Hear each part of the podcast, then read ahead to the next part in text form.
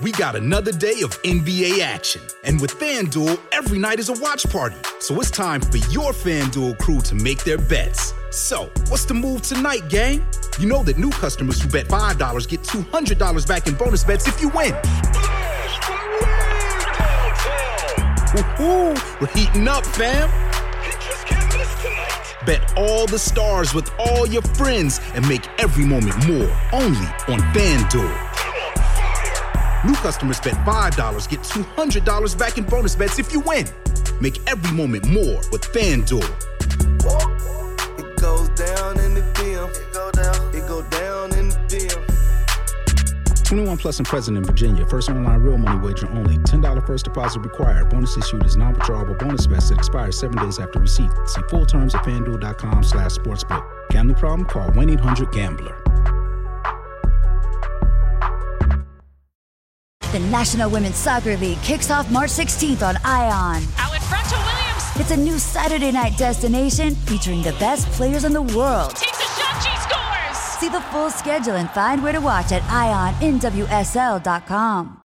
Due to the graphic nature of this cult's crimes, listener discretion is advised. This episode includes discussions of drug use and violence that some people may find offensive. We advise extreme caution for children under 13. 1968, in Anaheim, California. Crowds of young people are settling down to see The Who play a live concert. Conversation buzzes throughout the stadium, punctuated with hoots and hollers. The air is clouded gray with smoke and thick with the smell of marijuana. On stage, roadies move and test equipment. When the amp feedback turns from a thin whine into a full electronic scream, the crowd goes wild. It's almost time to start. Suddenly, it begins to rain hard and heavy. Hail falls on people's heads and down their necks. But soon, concert goers realize that the hail is orange, and it isn't actually hail at all. It's pills. From the rows above, a young man is frantically scattering the pills down onto the crowd. He wears a t shirt that reads Orange Sunshine Express. The pills are Orange Sunshine, a powerful and chemically pure LSD tablet named for its orange color and potent effects. It's the Brotherhood of Eternal Love's own brand of acid, and it's being thrown into the crowd for free. This was the Brotherhood's dream, John Griggs's dream embodied. They were flooding the world with LSD and opening people's eyes to its transformative powers. They were doing it, and this was ground zero. I'm Kate Leonard. And I'm Howell Hargett. Welcome to part two of a special crossover episode of Kingpins.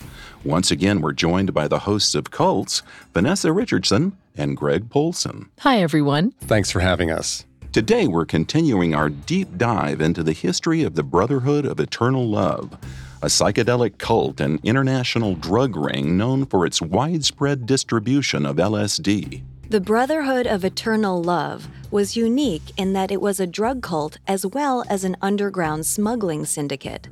The Brotherhood, which had over 200 members at its peak, operated in Southern California from 1966 to 1973, but they quickly expanded their activities to Mexico, Hawaii, and even as far as Europe and the Middle East. In this episode, we'll continue our journey with the Brotherhood as their influence explodes at the end of the 60s. They ultimately faced their downfall when their founding principles were lost to the changing landscape of the 70s. This episode is part of Parcast's Summer of 69 event, July 22nd through August 9th. All your favorite Parcast shows are teaming up to commemorate the 50th anniversary of a landmark summer in American history, the summer of 1969.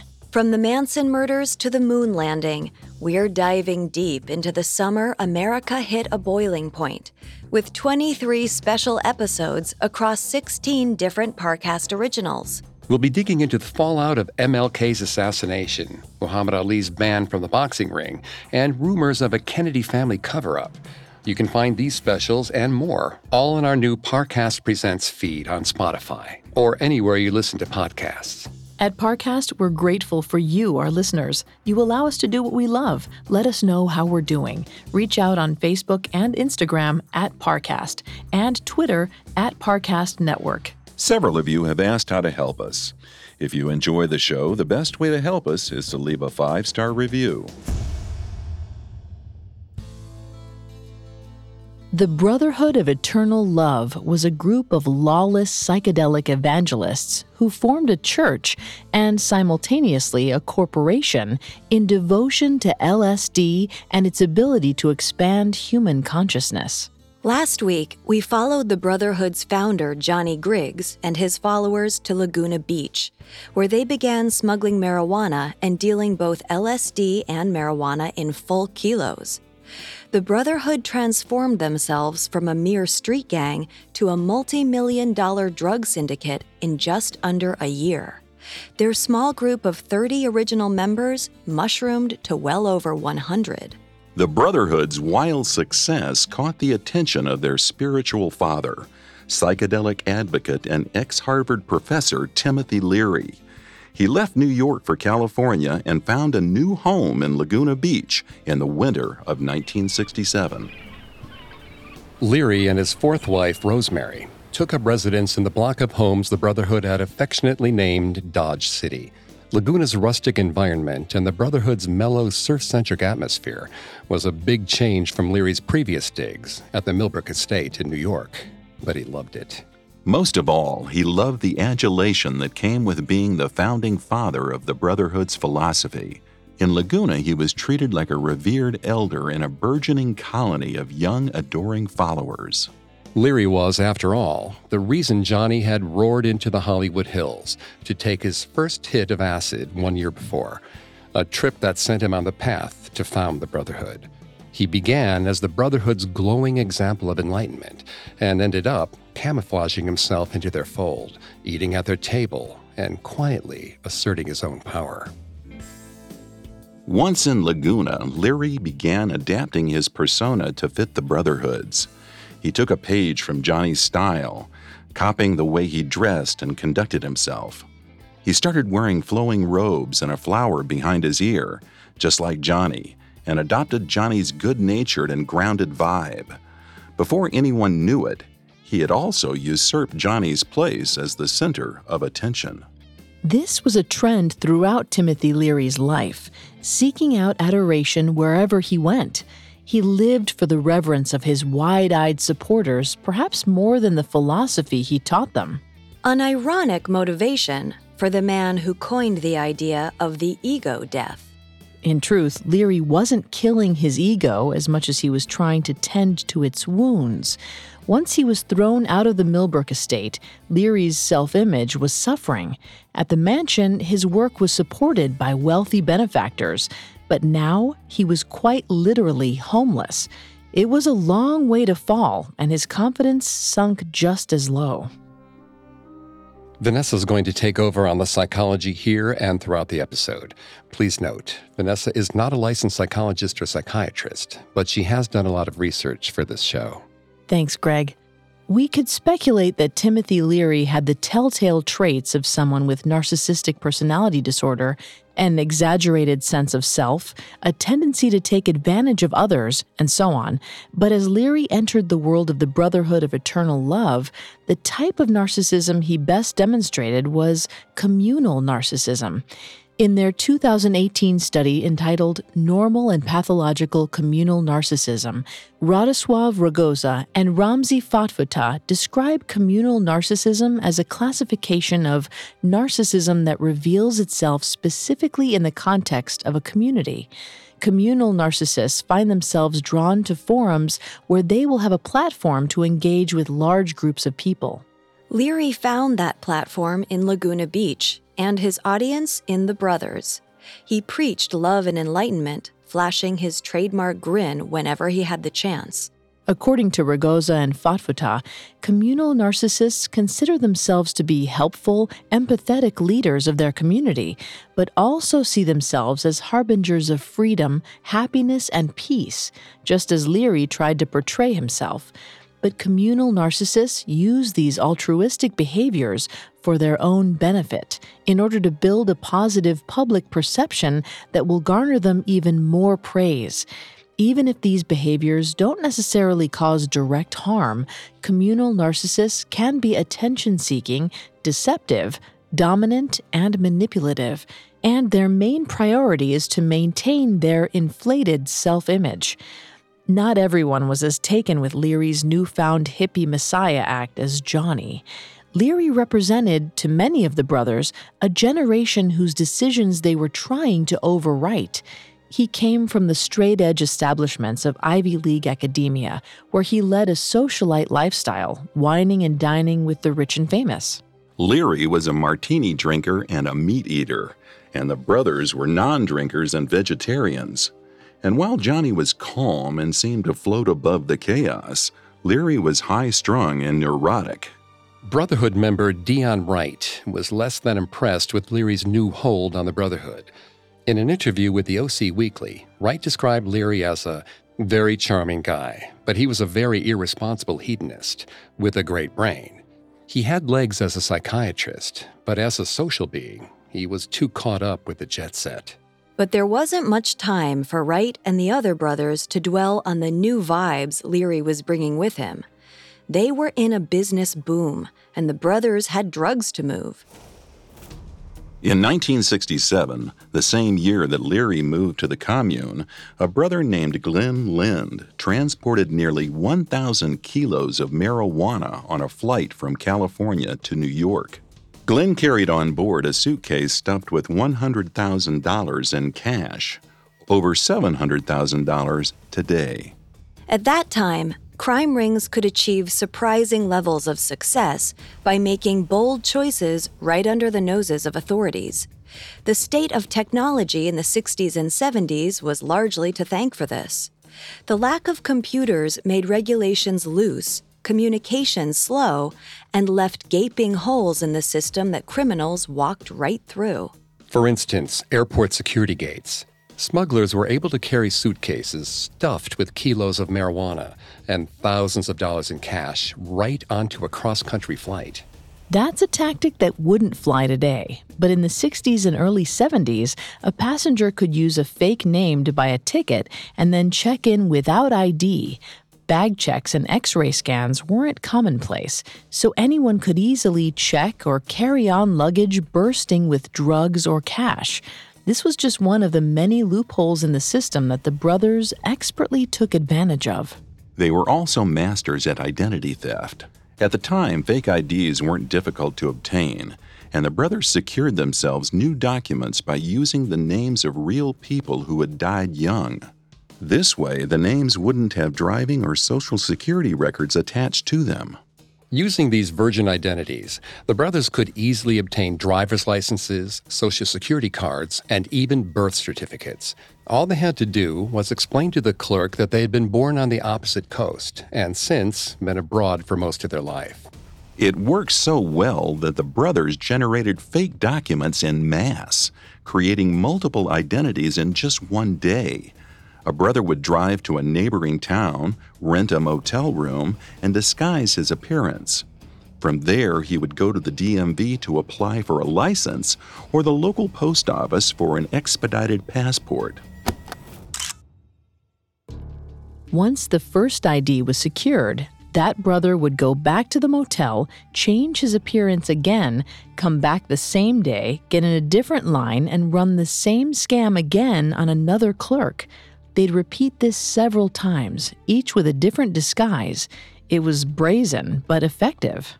And most importantly, difficult to detect. Without adequate technology, there was no way to cross reference the IDs being created. Some of the Brotherhood of Eternal Love's most notorious smugglers had as many as 20 sets of false IDs. If a brother was caught and jailed using one identity, all he had to do was wait for the Brotherhood to bail him out, ditch the compromised name, and start fresh with another. This afforded the Brotherhood greater latitude in business. They looked across the ocean at new frontiers and new drugs, like hash. Hash, or hashish, is the resin of the cannabis plant, which is dried into a dark lump. Like regular marijuana, it's usually smoked in pipes or rolled into joints. The main difference, however, is that hash has the potential to be three to six times more potent. Historically, this form of marijuana was found in parts of the Middle East and Central Asia. But as young Westerners began traveling eastward in search of mystic experiences, and for the source of the Eastern theology the psychedelic movement was founded on, they also stumbled upon hashish. But hash was almost exclusively found in the East and very rarely seen in the US. At least, that was the case until the Brotherhood started smuggling it in. At a bazaar in Kabul, Afghanistan in 1967, the Brotherhood found a reliable and cheap hash supplier. From there, their operation not only expanded across the world, but evolved in its sophistication. Their system went something like this A brother would fly from California into Germany, then buy a vehicle, usually a Volkswagen bus, and drive down Eastern Europe through Istanbul to Afghanistan. Once there, they'd load the VW bus to the brim with hash and drive it back through Europe. This is where things got elaborate. The brothers would then stash the hashish inside musical instruments and animal skins they had bought from Middle Eastern bazaars. Or, in quintessential California style, they'd also hide drugs inside hollowed out surfboards. Once the hash was carefully concealed, it was packed into luggage and checked onto flights back to North America. Then, with freshly cut hair, sport jackets, and counterfeit passports, the brothers would board the plane, trying to look as straight edge and inconspicuous as possible. Other times, the brothers would use an entirely different method. Once they were back in Germany with the haul of hash, the brothers would sometimes buy a German car, such as a Porsche, pack it with hashish, and then ship the car to Canada. There, the brothers would rendezvous with the shipment and drive the car across the border into the U.S. A brother named Robert Tierney, also known as Stubby, described how the international operations blew up by saying, Everybody started traveling and getting involved. You'd be somewhere halfway around the world and bump into a brother, and they would take it from there. It was like the Lord put it there for us. But though it felt as if God was smiling upon them, there was a real danger to smuggling hash. If they had been caught in Afghanistan, the penalty could be execution. It was a far greater punishment than they had risked in the past while smuggling in North America, and there would be no brothers to bail them out. But this was a risk they were willing to take, and they were rewarded for it. When we return, we'll look at the choices that led the Brotherhood to levels of success and exposure that threatened to tear them apart. Now, back to the story. 1967 was a great year of success for the Brotherhood of Eternal Love. They had cultivated a network of international suppliers, expanded their product line to include hashish, and established trafficking routes that extended from Hawaii to Afghanistan. But this venture was mostly a means to an end, a way to generate the income to create the product the Brotherhood became most famous for Orange Sunshine. Though Timothy Leary's presence at the compound did divide the Brotherhood, there were certainly benefits to keeping a notorious figure of the psychedelic movement around. Leary introduced Johnny and the brothers to Nicholas Sand and Tim Scully, two brilliant chemists that he had known from his plush days at Millbrook. Sand and Scully had discovered a way to synthesize a unique formula of LSD that they claimed to be 99.9% pure. There is no recorded evidence proving Sand and Scully's LSD to be more pure than other LSD on the market at the time, but the claim of high purity was enough to move a drug quickly. People believed that the purer the acid, the better the experience, and users of their product swore it led to mind awakening trips that opened their senses, as opposed to other brands of acid that sometimes had foggy, disorienting effects. These experiences are subjective, of course, but one thing that can't be denied is that this new LSD was strong. Each pill was 300 micrograms, roughly three times the average dose of other brands of acid. Not only was it extremely potent, but Sand and Scully's formula guaranteed a high yield of pills from each batch. They began manufacturing the pills in large amounts in the late 60s, but they needed a distributor. And the Brotherhood needed a supplier. After their introduction in 1967, Sand and Scully supplied the Brotherhood with LSD, working from underground labs in San Francisco and Denver. They dyed the tablets orange and called it Orange Sunshine, naming it after the song Back on the Street Again by the Sunshine Company. And when it hit Southern California, it revolutionized the entire psychedelic scene. Orange Sunshine became famous almost overnight, spreading across California and parts of the U.S. in a matter of weeks. It was the Coca Cola of LSD. This is where Leary's connections came into play once again, except this time they came from even higher places. Orange Sunshine found its way to the Beatles, Yoko Ono, Jimi Hendrix, and author Ken Kesey. Even a teenage Steve Jobs would ultimately get a hold of Orange Sunshine. The proliferation of LSD across the country was creating a change in attitude about psychedelics. It wasn't just a drug for the strung out youths of Haight Ashbury anymore. It was being talked about by giants of the countercultural scene like John Lennon and Allen Ginsberg. It was a sea change, and Orange Sunshine was the catalyst. Leary seized the moment, and on January 14, 1967, he famously spoke at the Human Be In, a rally of more than 20,000 people held in San Francisco's Golden Gate Park. Speaking alongside artists like Lenore Kandel and Jefferson Airplane, Leary urged the sea of young people to embrace LSD's transformative powers and reject the status quo. It was there at the Human Be In where he coined his famous mantra turn on, tune in, drop out. The demand for acid was as high as it had ever been, and Orange Sunshine became synonymous with the Brotherhood of Eternal Love, elevating their reputation from the local underground to an almost household name. But it wasn't the recognition or the glory that Johnny was after. They were furthering their cause and beginning to accomplish what they had set out to do opening the world's eyes to the spiritual power of LSD. And Johnny's plan to accomplish that was by working to make LSD virtually free. Now, with their own chemists on board and a formula that maximized its product yields, making acid in bulk was easy and inexpensive.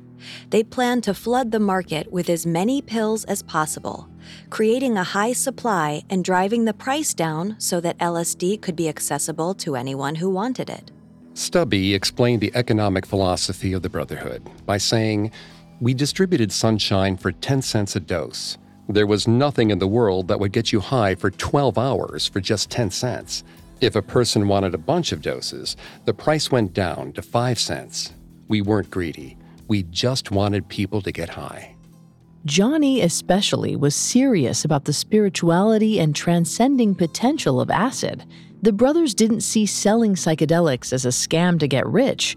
To them, it was an honest living. They were selling a good product that they believed could change the world for the better.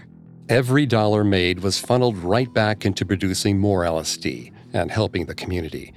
They were making thousands of dollars, but they would still hitchhike. They opened up vegetarian soup kitchens and other community spaces in Laguna Beach. Johnny was holding tight to the Brotherhood's original values in the wake of their success. They were a family, and he didn't want that to change.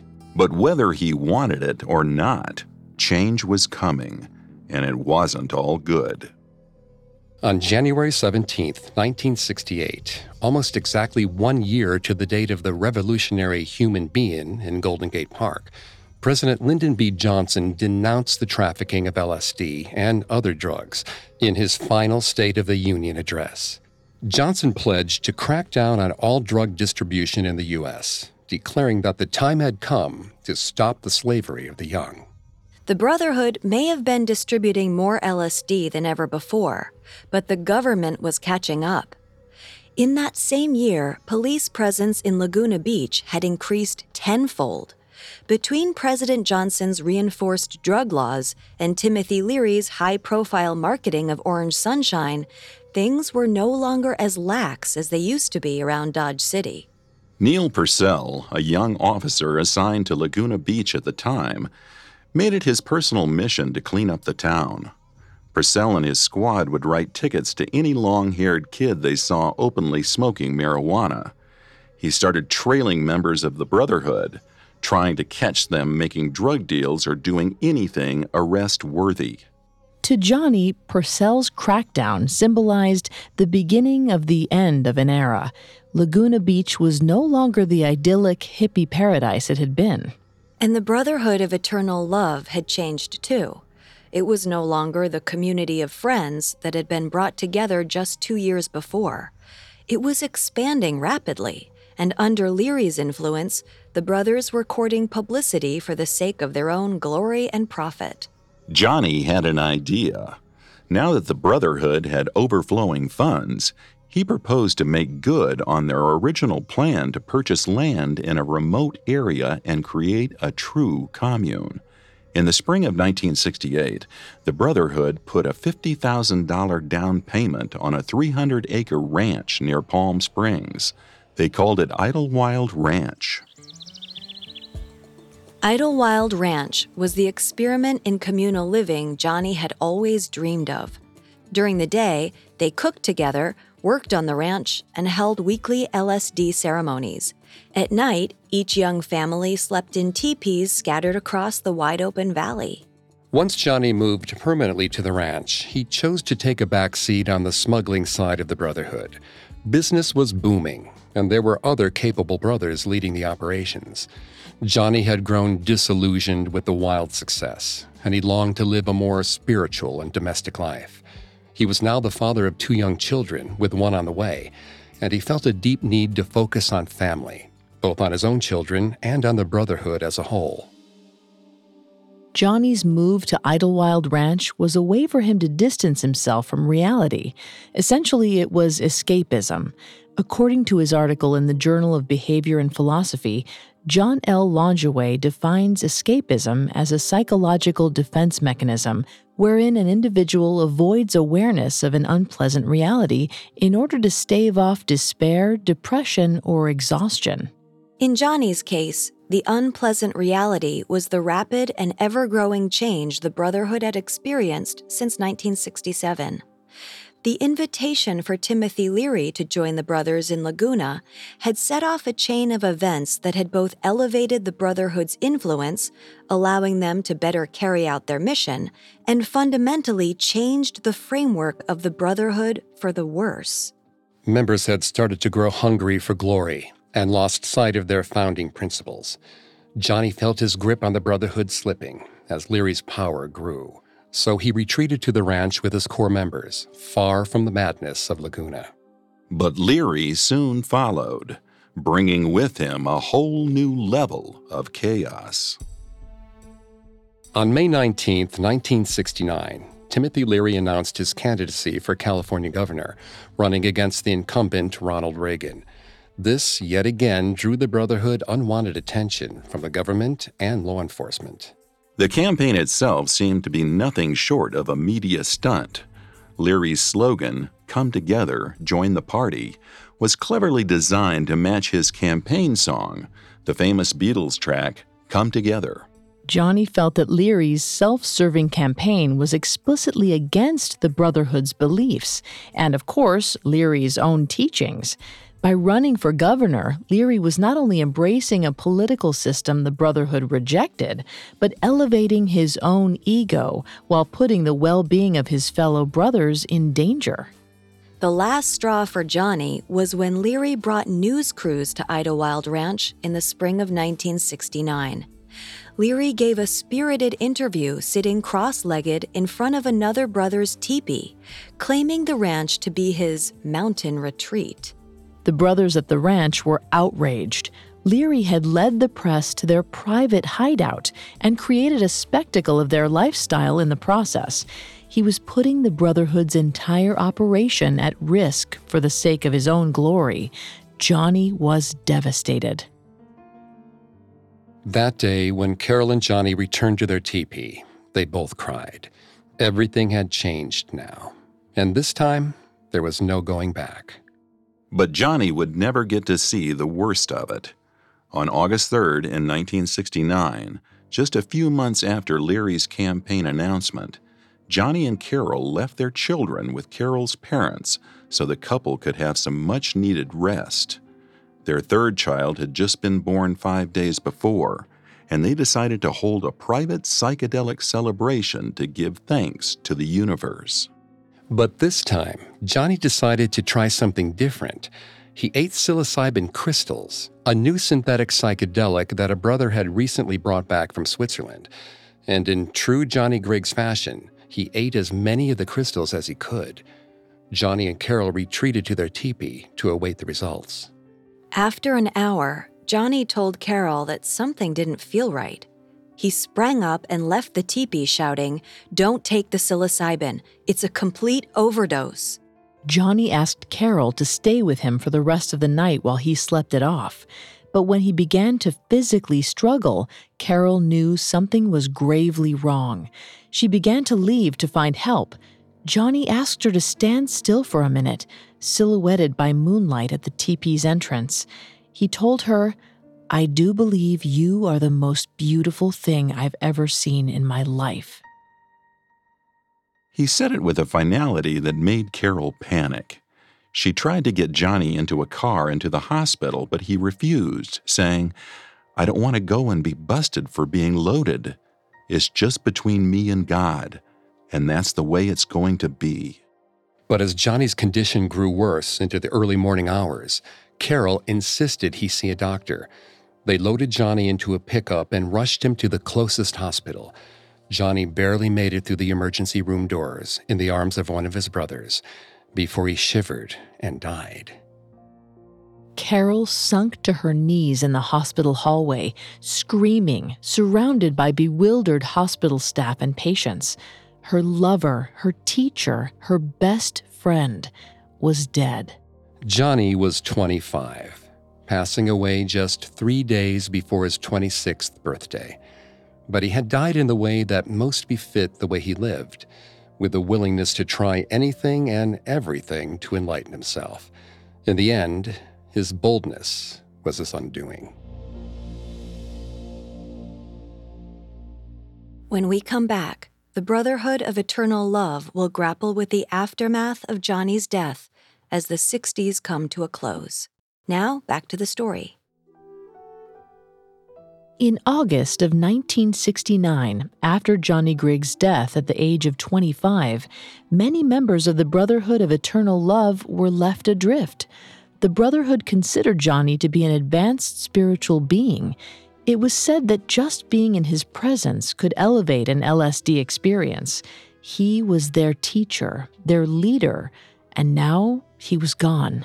Many brothers scattered. Some went north to Oregon to set up a sister compound, and others went to Hawaii. Carol, not willing to stay at the ranch without Johnny, went with them. But to her, Hawaii just felt like hell in paradise. After Johnny's death, there wasn't a personality strong enough among the brothers to hold them together, and the Brotherhood couldn't fathom replacing him. Timothy Leary may have been the obvious choice to some, but he had become a divisive presence. Plus, he was currently busy with his campaign to become the next governor of California. So instead of anointing a single spiritual leader, a small group of brothers decided to take the reins of the business instead. They were now less of a religion than a drug ring, a conglomerate of smugglers, manufacturers, and suppliers. The brothers divided and conquered, delegating a leader to control each branch of the business. Meanwhile, Timothy Leary's gubernatorial dreams were cut short. Less than a year after announcing his campaign, he was arrested on prior charges of marijuana possession. He received two 10 year sentences for each arrest and was taken to a low security prison in San Luis Obispo, California. Sticking to what ideals they still had, the Brotherhood wouldn't let one of their own rot behind bars, so they got to work creating a plan to break Leary out. The Brotherhood may have been sly, but a prison break required a level of stealth they couldn't pull off. They decided to enlist the help of the Weather Underground, a radical domestic terrorist group responsible for a string of anti Vietnam war bombings. But the underground didn't work for free. The Brotherhood agreed to pay them $25,000 to break Leary out. The brothers spent long nights at the ranch strategizing the perfect escape. After poring over maps of the prison, they found that climbing over the barbed wire fence was their best bet they urged the 49 year old Leary to build up his upper body strength so that he could climb over. And finally, one night in September of 1970, Leary took his shot. Leary snuck into the prison yard after hours and made his way across the yard's expanse, avoiding the bright floodlights. In preparation, he had changed into dark clothing even dyeing his white prison shoes black to avoid being spotted. Once he made it to the edge of the perimeter fence, he started climbing. Once at the top, Leary threw his blanket onto the barbed wire, buffering his climb. And then he had to jump and keep going. Leary was soon picked up by the Weather Underground and reunited with his wife Rosemary, at which point they were both given disguises and new identities. From there, the Weather Underground helped smuggle them to Canada, then Algeria, and ultimately to Afghanistan. Now, with their last living spiritual keeper across the globe, the Brotherhood lost sight of their sacred psychedelic path. Ruffer Brothers took over, and began to move their business interests to the hot new drug of the 1970s cocaine. The Brotherhood's passion to turn the world onto LSD had been overtaken by a determination to amp up its smuggling operations, and the increasing popularity of cocaine provided the perfect opportunity. Because cocaine could be packaged into small bricks, large shipments were easy to move and ultimately brought big profits for little effort. The brothers would traffic dozens of kilos at a time for hundreds of thousands of dollars. They established new smuggling routes, moving cocaine from South America and into the U.S. by way of Costa Rica. Brothers would fly to Colombia or Peru, meet a supplier at a safe house, make an exchange, and be on their way. Though the product had changed, the process hadn't. They still boarded planes with fake IDs and suitcases stuffed to the brim with drugs. However, one undeniable difference was the threat of violence. Doing business with South America meant entering the world of cartels, where the Brotherhood of Eternal Love's principles of peace, love, and enlightenment were met with machine guns and machetes dealing with cartels meant a need for weapons to defend themselves, and soon the brothers were abandoning their pacifist values. With the weapons came an ever present tension, and with the cocaine came greed and addiction. The Brotherhood started gravitating away from psychedelics and toward narcotics, and started taking opium and amphetamines in addition to cocaine. These drugs were highly addictive and they were taking their toll on the brothers physically and psychologically. The Brotherhood was becoming jaded, transforming from an idealistic group of friends seeking spiritual enlightenment into a cynical network of drug dealers.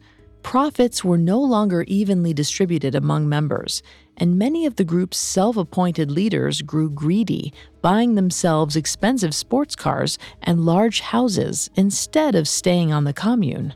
Stubby recalled cocaine destroyed our scene. It took all the spirituality out and made people selfish. We took so long to destroy the ego. We were a brotherhood, a family beyond family. In the beginning, it was really strong, and later, the coke would make everyone paranoid. The greed had bred a bitterness in some members who resented not receiving the same money and glory, while others were heartbroken by the way the Brotherhood was falling apart. Many members switched their allegiances and turned police informant, feeling it was time to usher in the Brotherhood's end.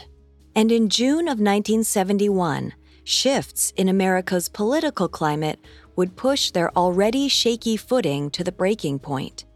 On June 17, 1971, President Richard Nixon declared drug abuse to be America's public enemy number one.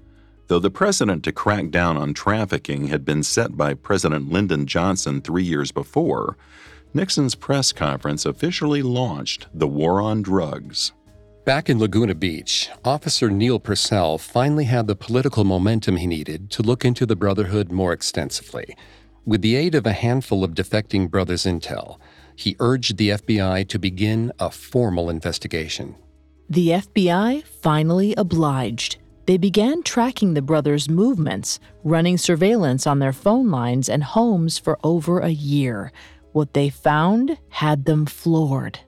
The Brotherhood of Eternal Love wasn't just a collection of small time dealers anymore. Purcell was right. They were the real thing an international, multi million dollar drug ring, a verifiable psychedelic empire built right under their noses. In 1972, grand jury indictments were issued against 46 members of the Brotherhood, supported by a year's worth of intelligence, including testimonies from former brothers turned FBI informants authorities now officially considered the Brotherhood of Eternal Love to be one of the largest drug trafficking operations in the U.S., and they were determined to drag all 46 indicted brothers behind bars. On August 5, 1972, the FBI executed a highly coordinated raid on Idyllwild Ranch, as well as the Brotherhood's sister communes in Oregon and Hawaii agents seized over $8 million in drugs and two underground LSD laboratories. Based on these seizures, the IRS estimated the Brotherhood to be worth over $200 million. Dozens of brothers were captured in the raids, leading to the immediate arrests of more than half of the 46 members originally indicted. A few brothers escaped the raid and continued selling underground, but most fled abroad, including Carol, who had by then married Johnny's former right hand man, Michael Randall. Carol, Michael, and their children would remain in the wind for years. The indicted brothers not apprehended in the raids scattered. Using their skills to forge new identities, they travel the globe from Belize to the Cayman Islands. They raise their families as fugitives from continent to continent for years, and in some cases, even decades. Eventually, however, the authorities caught up to many of them, including Michael Randall. In December of 1972, Rolling Stone magazine covered the story of the Brotherhood of Eternal Love's widespread arrests, infamously dubbing them the Hippie Mafia, a name that would stick for generations to come. Soon after that, on January 13, 1973, Timothy Leary was seized by the FBI in Afghanistan he was immediately flown back to California, where he was formally placed under arrest. All the while, Leary flashed his trademark grin to the camera crews that flocked to him. But despite his light-hearted front, Leary's situation was serious. His bail was set at $5 million, the highest ever for an American citizen at the time. He was sentenced to the high security Folsom Prison, where he was eventually placed in a cell next to Charles Manson. However, Leary was luckier than most. Just three years later, in 1976, he was released from prison by California Governor Jerry Brown. He moved to Beverly Hills and lived out the rest of his days writing books and touring as a lecturer until he died in 1996 at age 75. At his request, his ashes were sent aboard a rocket and launched into space where they continue to orbit the Earth. Unlike Timothy Leary, the memory of John Griggs would fade into the background as time marched forward, although the Brotherhood didn't disappear without blazing a path. Today, more than 50 years later, psychedelics are attracting the attention of the group they first inspired medical researchers. In October 2018, researchers from Johns Hopkins University recommended that psilocybin, the same psychedelic compound Johnny Griggs overdosed on, be reclassified for medical use to treat depression and anxiety. Although large doses of any drug can potentially be dangerous, researchers believe small doses can be a powerful tool to manage moods and behavior. As the potential therapeutic benefits of psychedelics are being researched, perhaps one day Johnny Griggs' dream will be realized in a different way through widespread access to LSD as a regulated form of medicine. But until that day, the Brotherhood's presence in mainstream consciousness has been distilled down to less of a legacy than a feeling radical hope. The Brotherhood embodied the wild idealism of an entire generation in the face of violence, war, and social and political unrest. They represented what so many young people yearned for so deeply interpersonal connection and sweeping social change. If psychedelics were the catalyst that fueled cultural movements, then the brothers were the bearers of revolution. Thanks again for tuning into our Cults and Kingpins Summer of 69 crossover special. If you enjoyed this episode, check out Parcast's continued retrospective into the summer of 69.